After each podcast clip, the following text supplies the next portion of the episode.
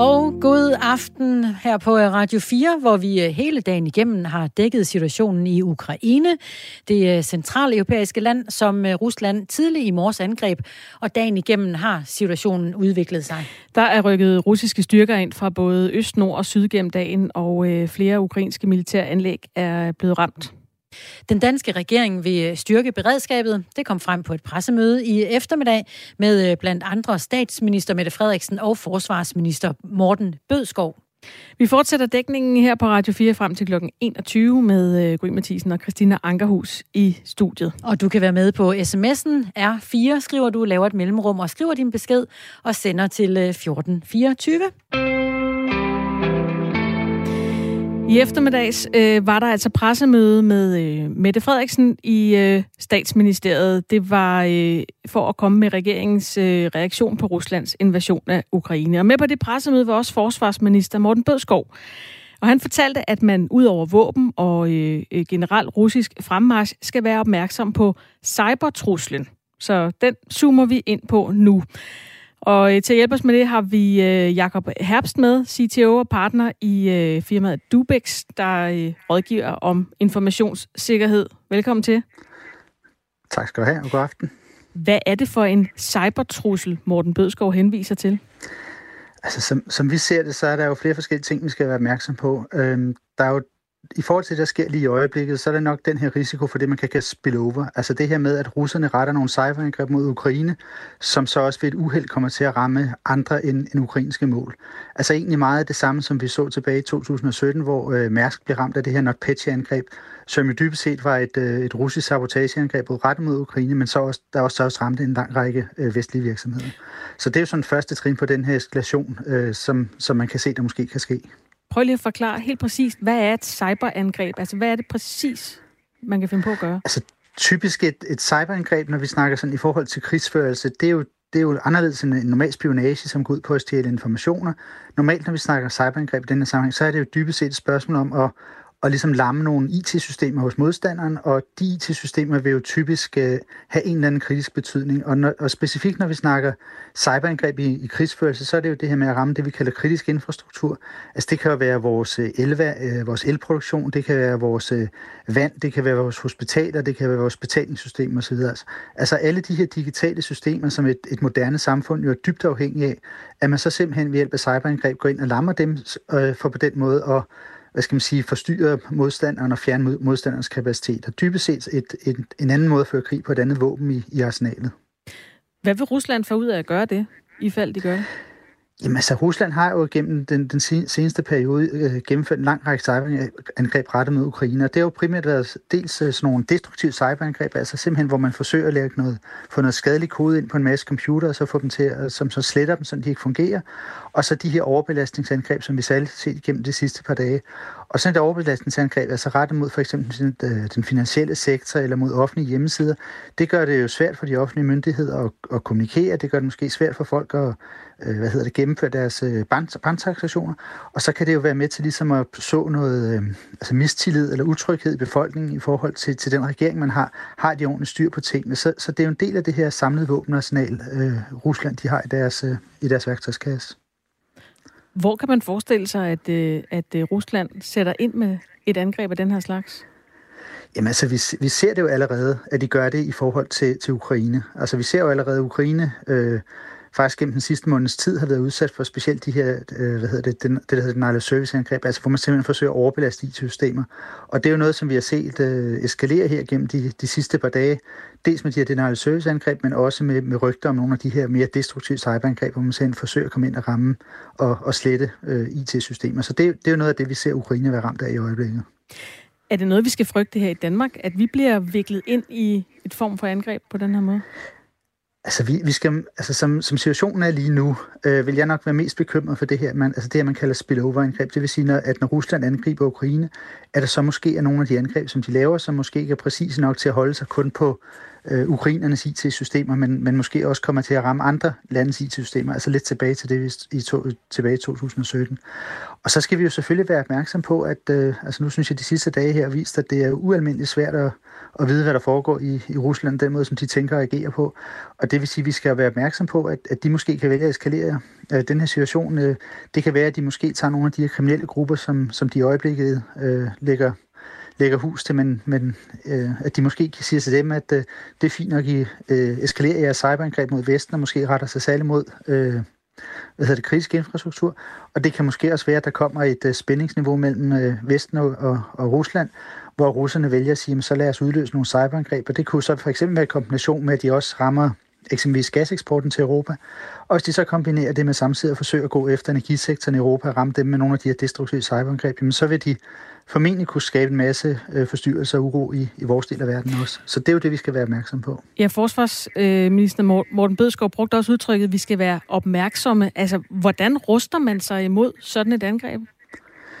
Altså, et, et langt stykke hen ad vejen, så er det jo egentlig de øh, anbefalinger, som vi jo altså, som vi generelt kommer med i forhold til, til cybersikkerhed. Og det er jo sådan nogle ting i forhold til Sørg nu for at bruge sådan noget som øh, tofaktor brugervalidering, altså lad være med at bruge øh, gammeldags passwords, opdatere systemerne, være opmærksom på, øh, hvad, man, hvad, hvad der ligesom er, man kan angribe udefra, øh, have styr på sådan nogle ting omkring beredskabsplan, hvis tingene går galt, og backup osv.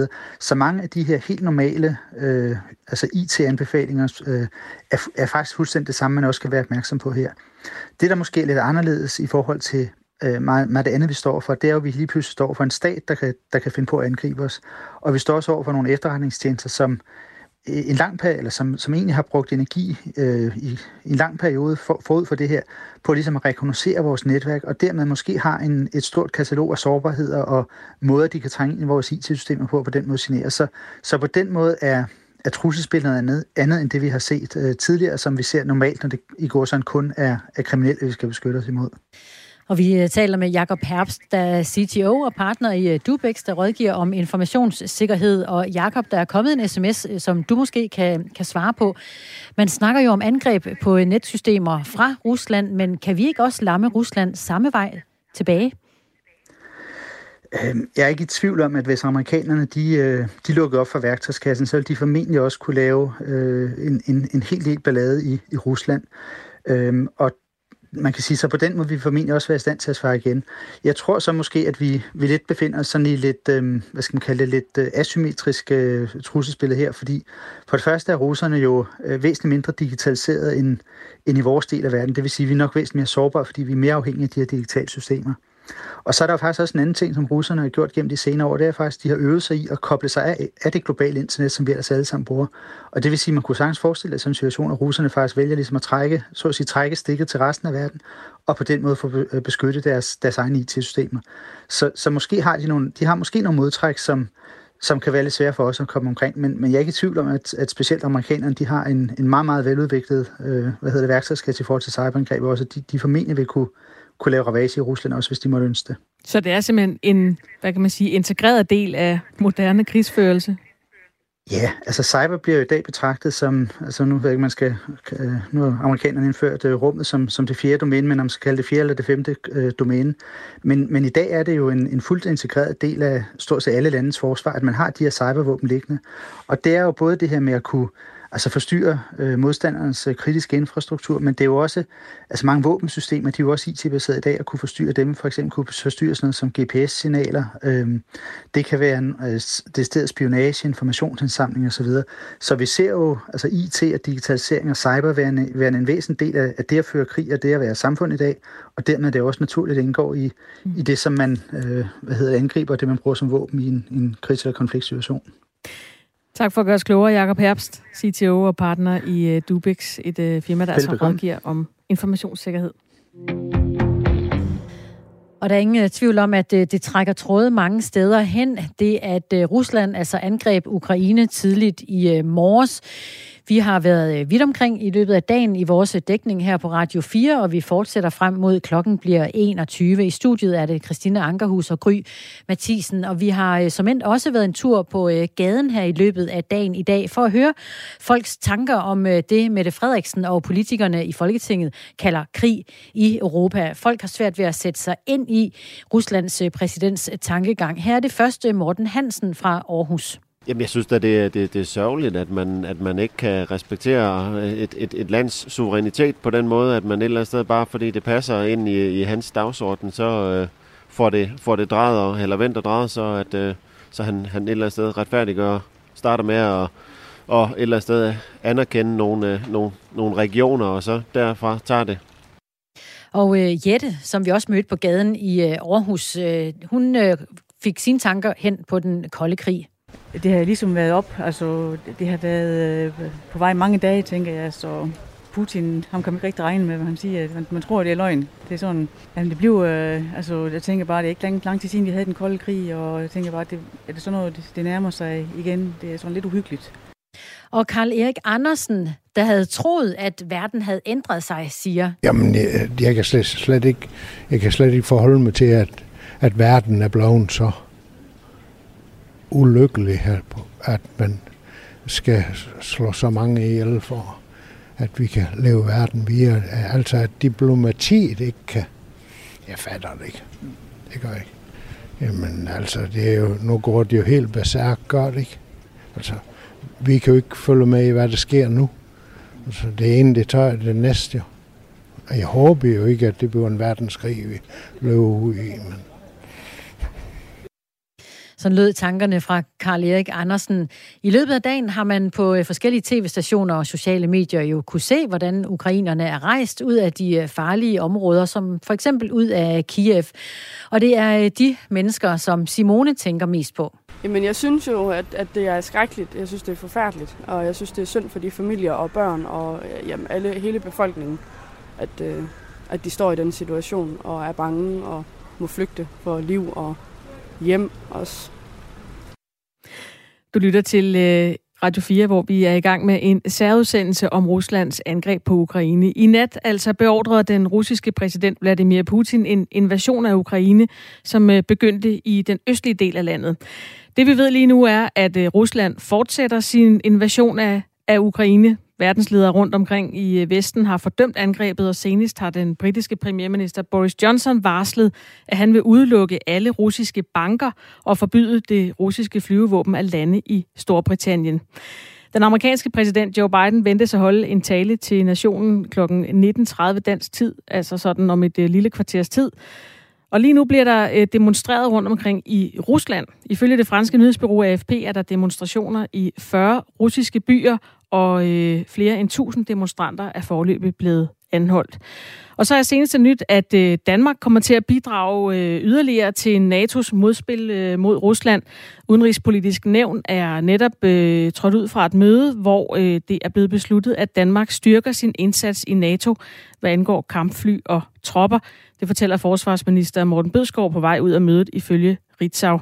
Vi arbejder her på Radio 4 på øh, flere reaktioner fra Christiansborg. Og vi har øh, arbejdet på øh, opdateringer omkring situationen i Ukraine lige siden tidligt i morges. Og øh, der tidlig i morges, der sad journalist for Ekstrabladet Stefan Weikert i en øh, beskyttelseskælder i det østlige Ukraine. Og vi talte med ham på en telefonforbindelse, der ganske vist er lidt øh, svær at høre på, men øh, I skal lige spidse ører. Her fortæller han om de bombardementer, som han kunne høre tidlig i morges. Øh, det ser ud til, at øh, bombardementerne startede her de tidlige morgentimer omkring øh, lidt før kl. 5 lokal tid, så omkring kl. 4 dansk tid, at de nu holdt op. Øh, de har ikke ramt selve bymidten, hvor jeg er nu, men i stedet for så har de øh, ramt, øh, hvad det virker til at være lufthavn og militær mål uden for byen. Så jeg har selvfølgelig taget, taget, altså, taget beskyttelse, altså nu til at være et sted, hvor jeg hurtigt kan rende ned et beskyttelsesrum. Lige nu der er jeg øh, tæt på, på, altså står udenfor nærmest, øh, og, men altså er ikke mere end, end 20 meter fra beskyttelsesrummet som sagt, så ser det ud til, at bombardementerne er stoppet tiden Og vi følger jo altså udviklingen tæt, og det samme gjorde også Stefan Weikert der fra beskyttelsesrummet i byen Kramatorsk. Ifølge ham er det dog svært at vide, hvem som øh, bomber øh, hvem egentlig, og hvor de kom fra, og hvilke fly, der flyver hen over byen. Ja, de militære stationer er lidt ude på byen, så derfor så har vi uh, kun kunne høre dem i distancen, men vi har også kunne høre uh, fly uh, fly over byen, og det, det har vi ikke kunne vurdere, hvorvidt det er, uh, hvorvidt det er russiske eller ukrainske fly, der er flået over byen, men vi kan i hvert fald sige, at med det samme, der kommer et fly ind over byen, så løber alle folk i dækning. Uh, altså, så, uh, altså det, det, fordi man ikke ved, hvad der sker. Altså simpelthen lige nu, der er det, der er det sådan, det er men øh, med afsæt i selve bombardementerne, men også i usikkerheden, er øh, folkene i øh, beskyttelsesrummet rystet. De er rystet. Alle er fuldstændig rystet. De mennesker, som, som for, jeg for blot nogle få timer siden sagde, at det ikke ville kunne ske, at det, det er løgn, og altså, de må jo så se nu, at det, at det er rigtigt. Altså, jeg har haft, øh, haft venner i Ukraine, som har skrevet og ringet og været dybt berørte. Jeg har snakket med folk på gaden her, som er dybt berørte. Øh, nogle mennesker ved simpelthen ikke, hvad de skal gøre. Nogle folk evakuerer. Nogle folk øh, øh, tager på arbejde som normalt, fordi de siger, hvad fanden skal vi ellers gøre? Altså, vi har ikke andre muligheder.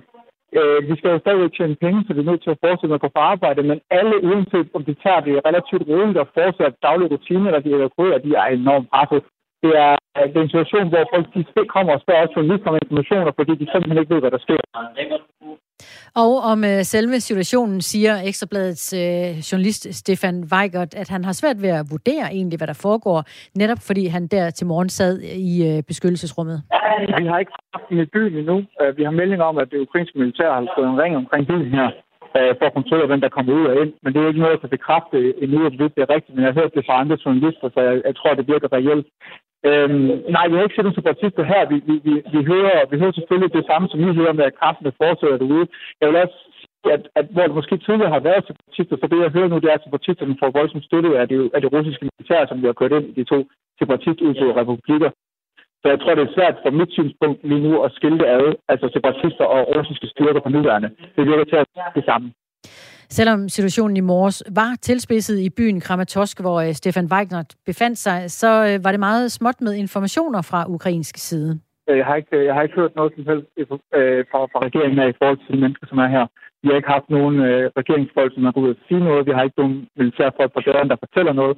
Øh, for nuværende, der øh, er folk lidt efterladt for sig selv, og det er nemlig det præcis det, der giver udtryk ved, at folk kommer og spørger journalister om, hvad, hvad pokker der foregår. Og sådan øh, lød det altså lidt skrættende fra Ekstrabladets uh, øh, Stefan Weikert i morges. Det er ved at blive aften på øh, dagen, hvor øh, Rusland altså fra øh, tidlig morgen øh, begynder at indtage Ukraine, og øh, det sker med hastige skridt nu her.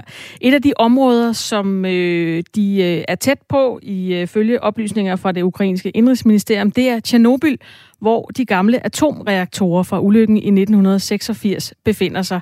Og øh, en russisk invasion tæt på øh, gamle radioaktive atomreaktorer, det lyder ikke umiddelbart som en god cocktail. For at blive lidt klogere på, hvad den situation kan komme til at indebære, og hvilke konsekvenser det kan have, så kan vi nu byde velkommen til Kurt Lauritsen, pensioneret civilingeniør og nuklearekspert med en fortid hos øh, Dansk Dekommissionering. Velkommen. Tak skal du have. Hvis russerne indtager Tjernobyl med bomber og granater, kan vi så risikere, at indkapslingerne rundt om atomreaktorerne, altså dem, der holder den radioaktive stråling inde, at de kan gå i stykker? Altså, jeg, jeg kan ikke se nogen grund til, at russerne skulle indtage Tjernobyl. Øh, altså, Tjernobyl er jo ikke en by, det er jo et kraftværk. Men øh, øh, hvis de skulle have et ønske om at ødelægge kraftværket, så øh, kan man selvfølgelig ikke afholde dem fra at, at forsøge. Men øh, øh, det der havarerede kraftværk fra 1986 øh, er jo omgivet af to øh, såkaldte sarkofager, altså øh, bygninger, som skal holde øh, de radioaktive stoffer inde på anlægget. Og hvis man skal øh, frem til de radioaktive stoffer, så skal man altså bombe hul på først den ene sarkofag og så den anden. Og øh, jeg må indrømme, at jeg har svært ved at se, hvad, hvad deres øh, bevæggrund for det skulle være. Og øh, russerne kan jo ikke være i tvivl om, øh, hvad det er, der ligger der. Øh, øh, Tjernobyl var jo øh, et kraftværk i Sovjetunionen dengang, det havarerede. Så det vil jeg tro, russerne er helt klar over, hvad det er. Mm.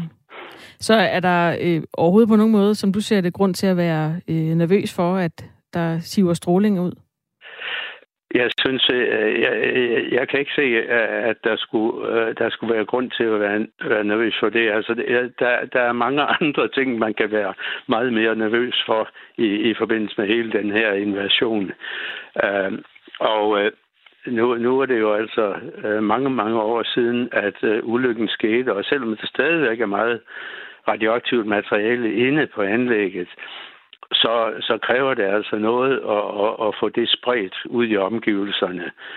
Og det er jo ikke sådan, som, som det var dengang ulykken skete, at der er en, en vældig varmeudvikling inde i reaktoren, der kunne kaste de radioaktive stoffer højt op i atmosfæren, så, så de kunne øh, sprede sig øh, til Vesteuropa og, og Nordeuropa.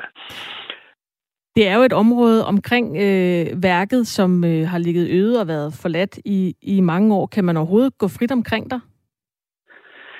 Jamen altså, det, øh, øh, det, kan man, det kan man godt, og der er jo, der er jo mange, der, der er flyttet tilbage til nabolaget efter ulykken. Øh, der er der stadig øh, områder, hvor der er forhøjet øh, niveau af, af stråling, men, men det er slet ikke noget, der, øh, på kort sigt er, er helbredsskadelig, hvis man, hvis man gik rundt der. Og der jeg ved jo, øh, jeg, at hvad hedder det, der har været arrangeret egentlig turistture øh, til området. Jeg har ikke selv været med på et, men øh, øh, der er jo folk, der har fået lov til at komme meget tæt på. Øh, så farligt i den forstand er det ikke. Har øh, Tjernobyl-området været øh, et sted, Rusland havde kigget på tidligere? Ikke meget bekendt. Altså, Tjernobyl, det, det, det ligger jo sådan i, i den vestlige del af, af Ukraine. Uh, så det er, jo, det er jo langt fra uh, grænsen til Rusland. Tak fordi du var med her, Kurt Lauritsen. Ja, velbekomme. Pensioneret civilingeniør og nuklear ekspert. Over det meste af Ukraine er der rapporteringer om øh, bombardementer, bombardementer og overflyvninger og øh, skyderier. Og det gælder øh, hovedstaden Kiev og Kharkiv nær den russiske grænse mod nord. Er det havnebyen Odessa mod syd og Mariupol, som øh, ligger i øh, republikken Donetsk. Karen Marie Kravlund er øh, selvstændig og bosat i Kiev. Hun vågnede i morges til russiske angreb og en lyd, som man sjældent forbinder med vækkeuret. Jeg vågnede sådan set lidt i syv ved at høre luftsirenerne gik i gang. Og øh, jamen, så måtte jeg lige hen åbne vinduet og høre, øh, bliver de ved? Og det gjorde de så. Og så gjorde jeg sådan set det, som øh, vi havde aftalt i vores lille danske gruppe. Øh, gik ud på mit badeværelse og tog dynen med mig. Øhm, og så gik jeg ellers i gang med at, at tjekke ind med de andre. Vi har en, øh, vi har en lille gruppe af danskere på 10-12 stykker her i Kiev, så det var vigtigt at lige at, at vide af hinanden. Øh, er alle ok? Hvad sker der der, hvor I er? I gruppen af danskere i øh, Kiev øh, rådgav de hinanden til, hvordan de skulle reagere på den øh, situation, de vågnede til. Vi har et par stykker i gruppen, som har været i brandpunkter før, og de sagde blandt andet, jamen I kan forvente, hvis der kommer missilangreb, jamen så, så er det vinduerne, der ryger først, så derfor skal man holde sig væk fra vinduer. Nu er jeg så heldig, at mit badeværelse har ikke nogen vinduer, så det var sådan set det mest sikre sted at, at opholde sig. Lige nu går det meste af tiden, altså det var her til morgen, der gik det meste af tiden for øh, danskere, der har valgt at blive i øh, Kiev, på at holde sig opdateret om situationen? Jamen, vi får pushbeskeder øh, via Travel App og sms'er og, og, og mails. Øh, og øh, jamen, det startede jo for en 10 dage siden øh, med, at nu skal I få tage benene på nakken og komme hjem. Øh, nu har beskederne så ændret sig lidt, jamen, at der giver øh, udtryk for, at der er øh, krigshandlinger, øh, sø, shelter osv. Øh, så jeg vil sige, at jeg får sådan set de samme meldinger, som øh, jeg får her lokalt. Selvom mange vælger at forlade byen, har Kiev øh, bosatte Karen Marie Kravlund valgt at blive i byen. Jamen, nu hvor angrebet er i gang, øh, så, øh, så er det mere sikkert at blive, hvor jeg er, øh, i hvert fald rent fysisk. Og øh, jamen, rent mentalt, der har jeg det personligt også bedre med at have boots on the ground, hvor, hvor jeg ligesom kan filtrere, hvad, øh, hvad der sker, og hvad er rigtigt, og, og, og hvad er skal vi sige, mindre rigtigt. Og sådan øh, lød det øh, tidligere i dag i øh, en del af Radio 4's dækning af krigen. Ja, for det er jo det, vores statsminister kalder det, altså krigen mellem Rusland og Ukraine. Den ukrainske præsident Zelensky har her til aften holdt en tale til sine landsmænd, og øh, han siger, at øh, et nyt øh, jerntæppe er nu øh, gået ned for øh, Rusland. Han øh, siger, hvad er det, vi hører i dag? Det er ikke kun lyden af eksploderende raketter, kampe og brølet fra fly. Det er lyden af et nyt jerntæppe, der sænker sig og lukker Rusland ude af den civiliserede verden, siger altså Ukraines præsident Zelensky. Vores nationale opgave er at sikre, at dette jerntæppe ikke falder hen over vores land, som han siger. Det er øh, torsdag aften på Radio 4, hvor vi øh, følger situationen, altså som den udvikler sig mellem øh, Rusland og Ukraine. Og vi øh, sender direkte om situationen frem til kl. 21. Nu skal vi have nyheder. Klokken er 1930.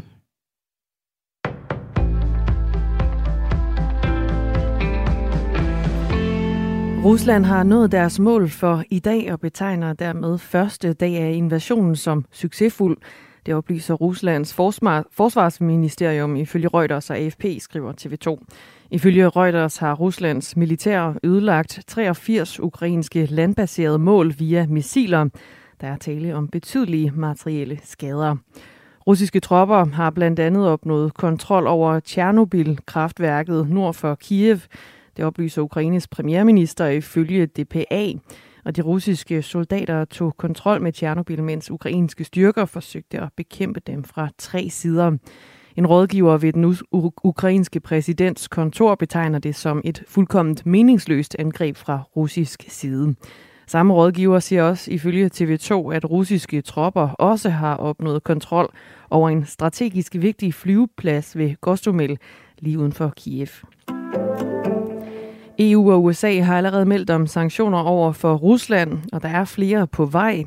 Storbritanniens premierminister Boris Johnson varsler en række skrabe sanktioner over for Rusland, og landets præsident Vladimir Putin, det siger Boris Johnson i en tale til det britiske parlament. For this, Putin will stand condemned in the eyes of the world and of history.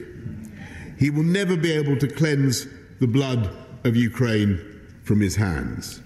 For det her skal Putin fordømmes i verdens øjne og i historiens. Han vil aldrig kunne vaske Ukraines blod af sine hænder. Blandt de sanktioner, som Boris Johnson præsenterer, er, at alle russiske banker udelukkes fra Storbritannien.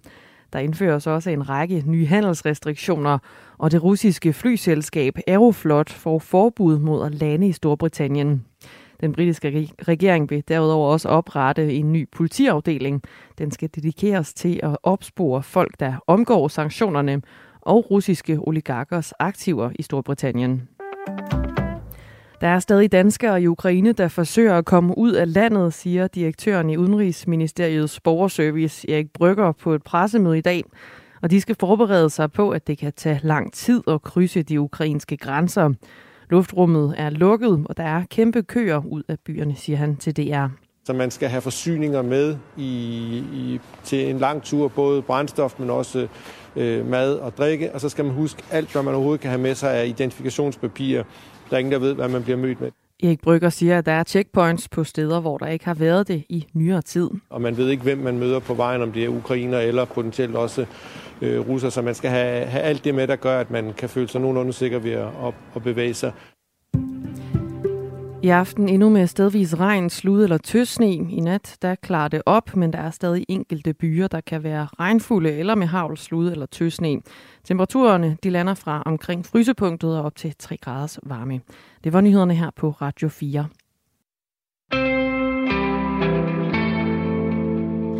hvor vi øh, sender live radio og følger situationen i Ukraine, altså øh, nærmest minut for minut. Og når jeg siger vi, så er det øh, Christina Ankerhus og øh, Gry Mathisen.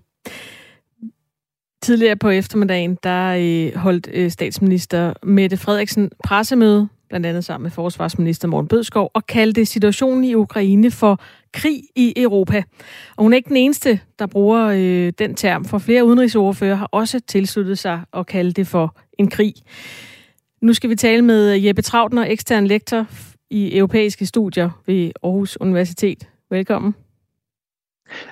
Mange tak. Aalborg Universitet. Aalborg Universitet. Undskyld. Yes.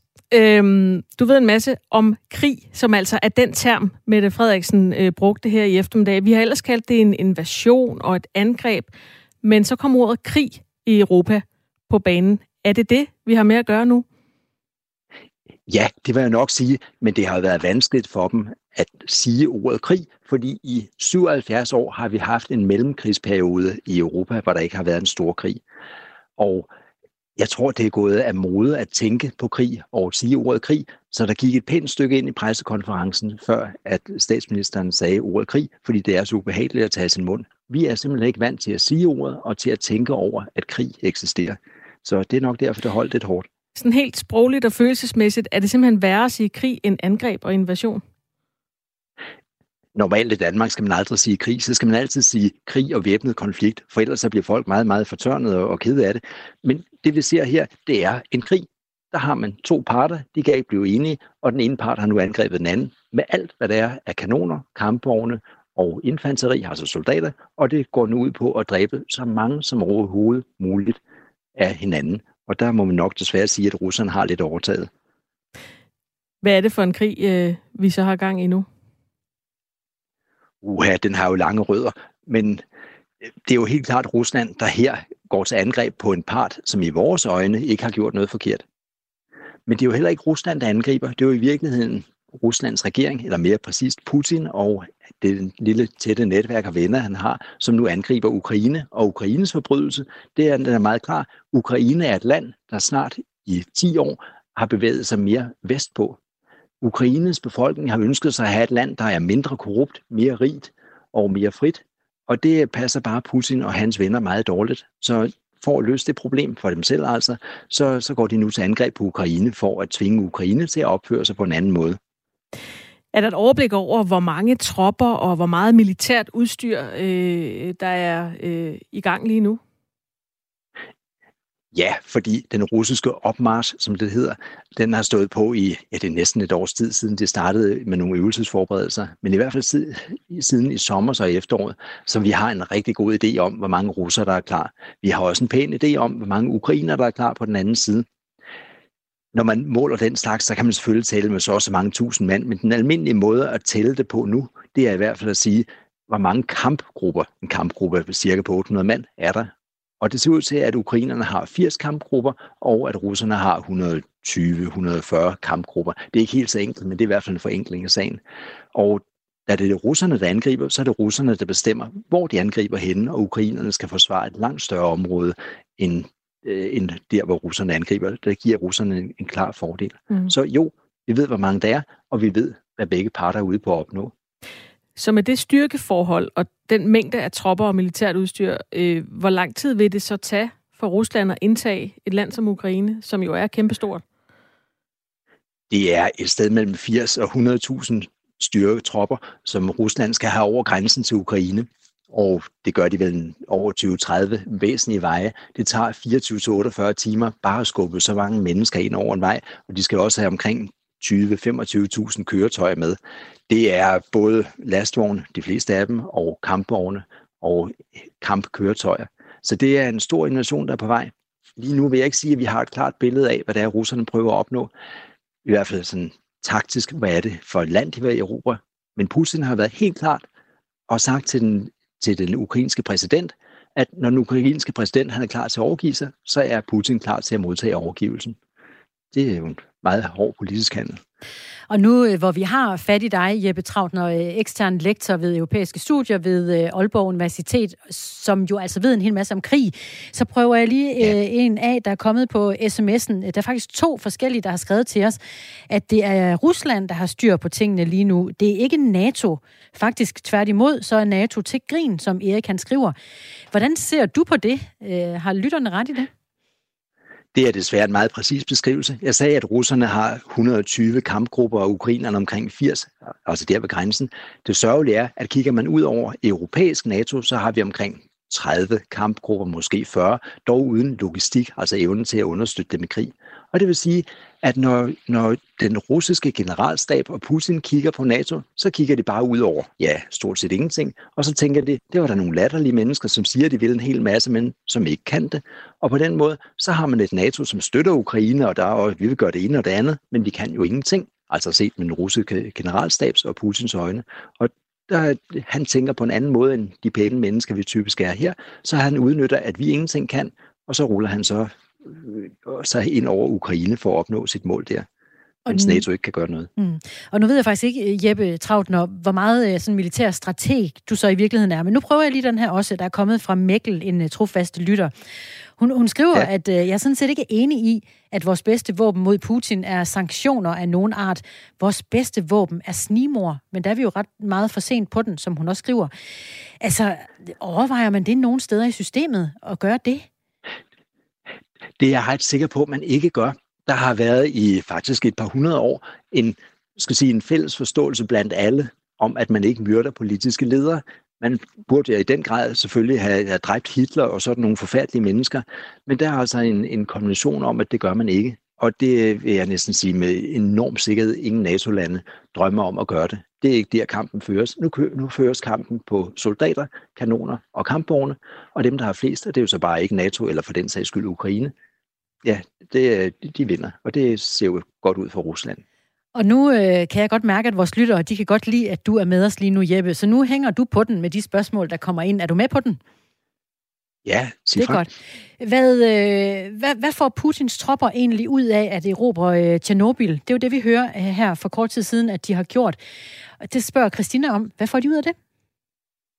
Russiske tropper er, ligesom danske tropper, i øvrigt ganske veluddannede til at begå sig i et let strålingsramt miljø.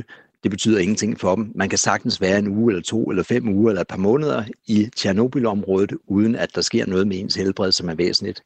Så ja, det er jo heller ikke Tjernobyl-området, de er ude efter. Det er helt klart, ifølge Putin, han ønsker, at alle fremmede tropper kommer ud af Ukraine. Det vil sige, alle danske, britiske, hvad ved jeg, soldater, der har hjulpet ukrainerne, skal ud af Ukraine. De har ikke været i kamp selvfølgelig, men de har været øh, uddannere.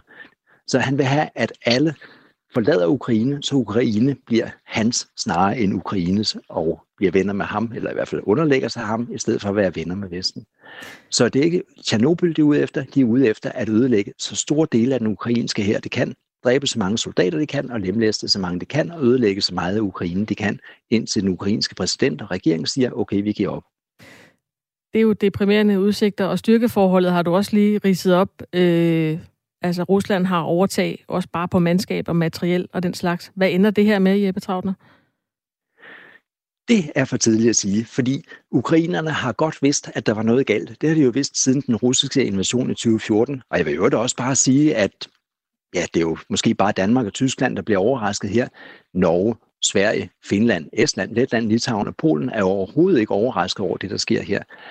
Men Ukrainerne har vidst, at russerne kunne finde på at angribe, eller det er forkert at sige russerne, for det er jo i virkeligheden Putin, der angriber. Russerne ønsker sådan set ikke krig. Så ukrainerne har opstillet en her, de har genindført værnepligten, opstillet en ganske stor, ganske stærk her, som alligevel har nogle alvorlige svagheder. Den ukrainske her har ikke et stærkt flyvevåben, og det vil sige, at de er meget sårbare over for russerne. Det kommer til at koste pænt mange ukrainske soldater livet. På den anden side er ukrainerne på egen jord og højt motiveret. Det her kan også komme til at koste pænt mange russiske soldater livet. Og her kommer spørgsmålet, er det noget Putin og hans venner kan tåle? Det er for tidligt at svare på. Mm. Men tak for de svar, du gav her. Forløbet Jeppe Trautner, ekstern lektor øh, i, i europæiske studier på Aalborg Universitet. Vi havde øh, tidligere her til aften Samuel Raklin med, forfatteren bag bogen Jeg Putin. Og det havde vi for, at han skulle øh, hjælpe os med at gøre os lidt klogere på, hvem manden Putin egentlig er. Og i den anledning, der ringede øh, vores kollega Frederik Lyne også til Mogens Lykketoft, tidligere formand for FN's generalforsamling og nuværende politiker, for at høre om dengang han mødte Putin, og hvad hans indtryk egentlig er af den hårde leder. Jeg har været i rum med ham flere gange, men, men det, det meste var faktisk dengang i 2001, da jeg var udenrigsminister, hvor der var et fælles øh, øh, topmøde mellem EU og Rusland øh, i, i Göteborg. Øh, men, men der havde jeg ikke lejlighed til at, at, at tale med ham. Den eneste gang, jeg har talt med ham, det var, øh, da jeg var øh, formand for FN's generalforsamling i 2015, hvor vi skulle vedtage 17 verdensmål, og at klima var på dagsordenen, og hvor han lige havde øh, grebet ind med militær magt i Syrien for at støtte Bashar al-Assad. Og der var jeg så øh, sammen med ham til noget spisning, og så gik jeg hen og sagde, goddag, øh, jeg er den nye formand for FN's generalforsamling. Jeg synes, det er meget bekymrende med, den øh, udvidelse af konflikten, der er sket i Syrien. Hvortil han nærmest bare råbte af mig, jamen alle de der terrorister, der var derude i Syrien, det var alle dem, vi holdt med os, øh, de skulle bare slås, de skulle bare væk så ville der jo blive fred i Syrien. Og så synes jeg ikke rigtig, at samtalen kom så meget længere. Hvordan var det, var det den der korte, korte interaktion med ham? Jamen altså, det, det, det, det var øh, måske et, et, et meget øh, kedeligt varsel om, hvor argument uinteresseret, argumentresistent manden egentlig er. Ikke? Altså, de fleste, øh, og jeg tror, jeg nåede at tale med 90 stats stats- øh, og regeringschefer eller udenrigsminister fra verdens lande der i, i generalforsamlingen ikke? på tomandshånd. Men jeg havde altså ikke nogen egentlig samtale med ham her, og, og i modsætning til de allerfleste af de andre, signalerede han ikke nogen som helst vilje til at diskutere, om det var ham eller mig, der havde rejsen. Så, øh, så i dag, hvordan er dit indtryk egentlig øh, samlet set af Vladimir Putin? Jamen, mit indtryk er, har hele tiden været, at manden var skrupelløs. Han har også været iværksat forskellige militære operationer i, i øh, voldsomme i Tjetjenien og i det østlige Ukraine og på Krim der i 14 og i Georgien og i Syrien. Øh, men at han var mere rationel øh, end det, vi ser nu. Meget mere rationel end det, vi ser nu. At, at, at det var en mand, der, der ville stoppe op inden han begav sig ud på noget, som han ikke kunne se enden på. Og nu har han jo kastet sig ud i noget, som ingen af os kan se enden på. En ny kold krig, en langvarig besættelse og vold, voldelig besættelse af 44 millioner mennesker, som, hvor de fleste ikke vil have ham over i Ukraine og så videre.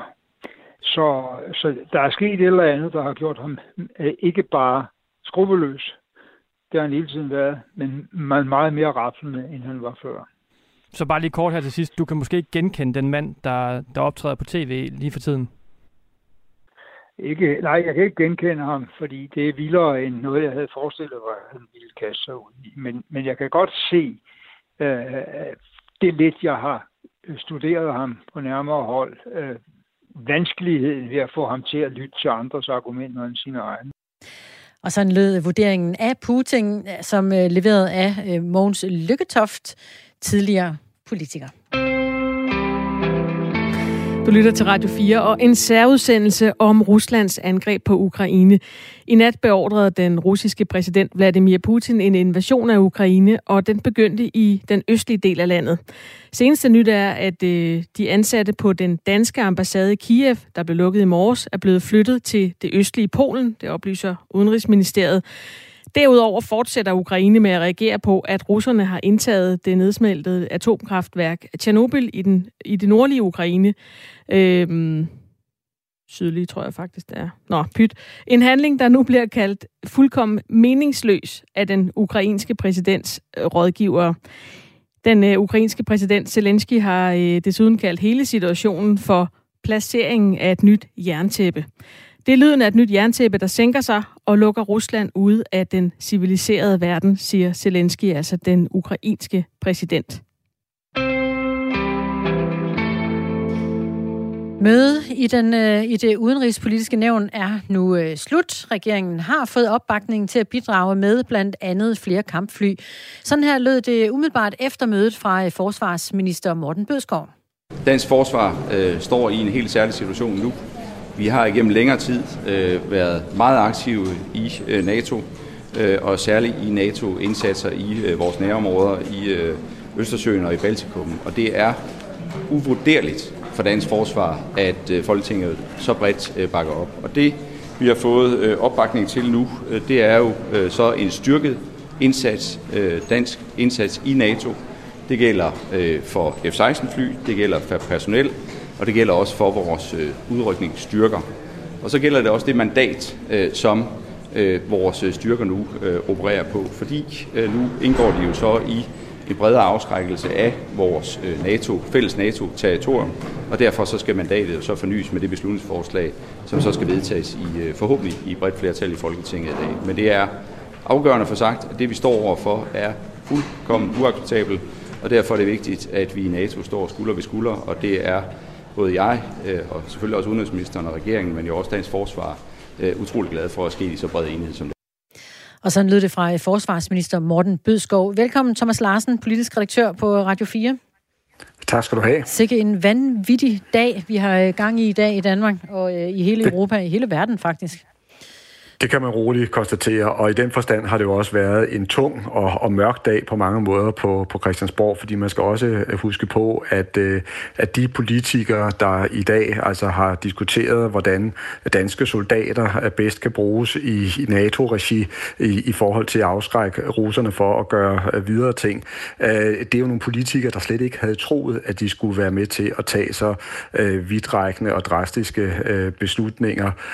Og pludselig så står de altså her og netop skal, skal bestemme, øh, hvilke øh, danske øh, tropper og hvilke soldater, øh, der skal øh, sættes ind øh, i NATO-regi, og de skal også til at give nogle nye øh, mandater til de soldater, der skal øh, afsted. Og noget af det, der jo sådan set også har været meget øh, alvorligt, og som er blevet drøftet her i dag, det er, at, øh, at de danske soldater derude, det kan være kampfly, altså i, i virkeligheden også skal have retten til at, at angribe i bestemte øh, situationer. Så det det her, det er øh, højdramatisk, men det er jo så samtidig helt tydeligt, at den danske øh, regering ønsker at gå så kraftfuldt ind i forhold til NATO og, og bidrage med alt det, øh, som vi kan her hjemmefra. Og det, der så også er sket, og som også er, synes jeg, øh, værd at, at, at bemærke her, det er, at et, et bredt flertal i Folketinget bakker det fuldstændig op. Og det er en stor lettelse for øh, regeringen naturligvis, men som også Morten Bødskov var inde på, det er også noget, der betyder rigtig rigtig meget for de soldater, der skal sendes afsted. Det må du gerne prøve at uddybe. Hvad, hvad ligger der i det, at, øh, at de ligesom også bliver sendt afsted med den store opbakning? Jamen, det er fordi, det faktisk er dybt problematisk, og det har vi jo også været vidne til tidligere, hvis danske soldater bliver sendt ud på det, man kan kalde for et meget smalt øh, mandat, og hvis det nu viser sig, at det stort set kun er halvdelen af, af Folketingssalen, der øh, står bag dem, og, og den anden ikke gør det, så er det jo anderledes, altså øh, skrøbeligt foretagende at blive, at blive øh, sendt ud. Og der er ingen tvivl om, det betyder meget for forsvaret, det betyder meget for de danske soldater, at de netop ved, at når de skal sendes øh, ud og operere forskellige steder i, i, i verden, øh, så er det vigtigt, at de føler, at de har fuldtonet politisk rygdækning, og det er også det, der er udsigt til nu, fordi det bliver et meget bredt politisk flertal, der vedtager de her ting i løbet af de næste timer. Og hvad betyder det for regeringen, at det netop er så bredt? Jamen, det er også helt afgørende, at man i den her situation kan sige, at fra dansk side, der står man øh, sammen, og øh, man også altså netop går stærkt og helt ind i, i forhold til at styrke det kollektive øh, forsvar i, i NATO. Så det er jo det signal, som øh, Mette Frederiksen kan, kan give videre, og også kan fortælle, at der står altså et bredt politisk flertal bag, at, øh, at Danmark nu kan bidrage med, med flere øh, tropper, med flere kampfly, øh, med, med krigsskibe i, øh, i Østersøen osv. Og øh, lad mig bare lige opsummere altså her, rent faktuelt, hvad det er. Øh, øh, regeringen har øh, fået opbakning til et fregatbidrag, inklusiv helikopter, med en øh, samlet besætning på op til ca. 150 personer. Det er et transportflybidrag med op til ca. 50 personer op til øh, 20 F-16 kampfly med op til ca. 250 personer. Og så er det personelbidrag til øh, NATO's hovedkvarter og NATO's opererede kontrol, varslings- og kommunikationsenheder. Og øh, yderligere personel i forbindelse med udskiftning, etablering og hjemtagning, hjemtagning af bidragene her. Det, det er faktisk øh, sådan pænt meget. Men hvad kommer der til så lige nu at, øh, at foregå, øh, Thomas Larsen? Ved du det? Altså, hvad, hvad lige nu? Hvad foregår der på gangene? Jamen, der sker det, at man simpelthen øh, stemmer tingene igennem, altså, øh, og, og, og tingene kommer igennem øh, øh, salen, og så er, er det hele det øh, politiske arbejde sådan set øh, klaret på den måde, kan man sige. Altså, regeringen har fået sit øh, mandat. Og så er det jo unægteligt også en, øh, en travl dag, fordi, øh, ikke mindst for, for statsminister Mette Frederiksen, fordi ud over de her altså meget øh, militære, håndfaste bidrag, vi taler om nu, så foregår der jo også et øh, politisk spor, og som også foregår i uh, international regi, der handler om, at uh, Rusland skal ramme så hårdt, så kontant og så direkte som overhovedet muligt af økonomiske sanktioner. Så altså øh, øh simpelthen afstemninger i Folketingssalen her til aften? for at få Præcis. det her eksekveret så hurtigt som muligt. Ja, og der tegner sig til et meget, meget øh, bredt øh, politisk øh, flertal. Øh, og, og, og med det på plads, så tror jeg, at det næste, der kommer til at se, øh, ske, og som der også vil være meget fokus på i løbet af aftenen, det er så at se præcis, hvordan de økonomiske modsvar bliver til Rusland, fordi der prøver man så at gå ind og skade øh, den russiske økonomi så meget, som man overhovedet øh, kan, for også på den måde at lade øh, russerne betale en, øh, en del af prisen for det, de har sat i gang. Den amerikanske præsident Joe Biden er lige nu i gang med at tale til, øh, til amerikanerne om, øh, hvad USA vil gøre og hvordan de vil bidrage. Kommer det til at betyde noget for, den, for det danske bidrag, hvad USA nu lægger på bordet? Det er klart, altså Danmark er jo en meget, meget lille aktør i det her store spil, der er sat i gang, og det allervigtigste, der sker, det er selvfølgelig, hvad øh, USA øh, de gør, og, og, og det er USA, der på mange måder har teten i forhold til opgøret med, med Rusland og, og Putin.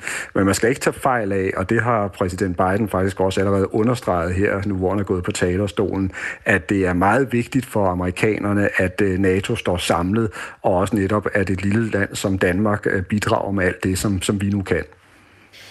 Men er det sådan, vi skal forstå det, at øh, Danmark og måske også resten af EU øh, kommer til ligesom at øh, hoppe og springe efter det, hvad Biden kommer til at sige lige nu?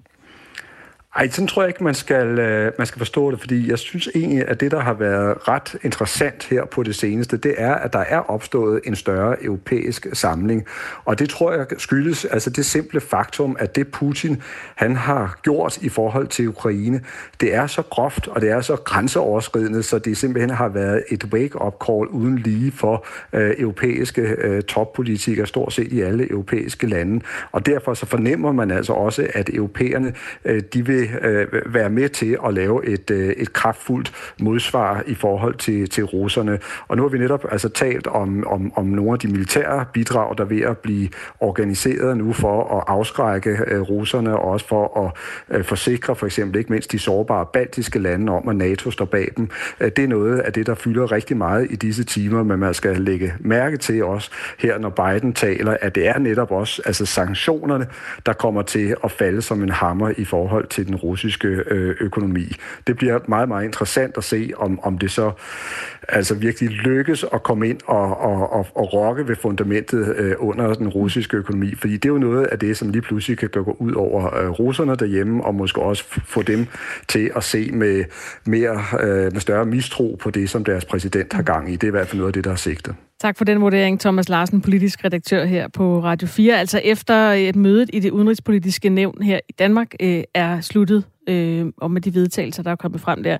Joe Biden taler altså lige nu øh, til amerikanerne, eller til os alle sammen, dem der kigger med, og vi arbejder på en kommentar til talen øh, her i vores udsendelse.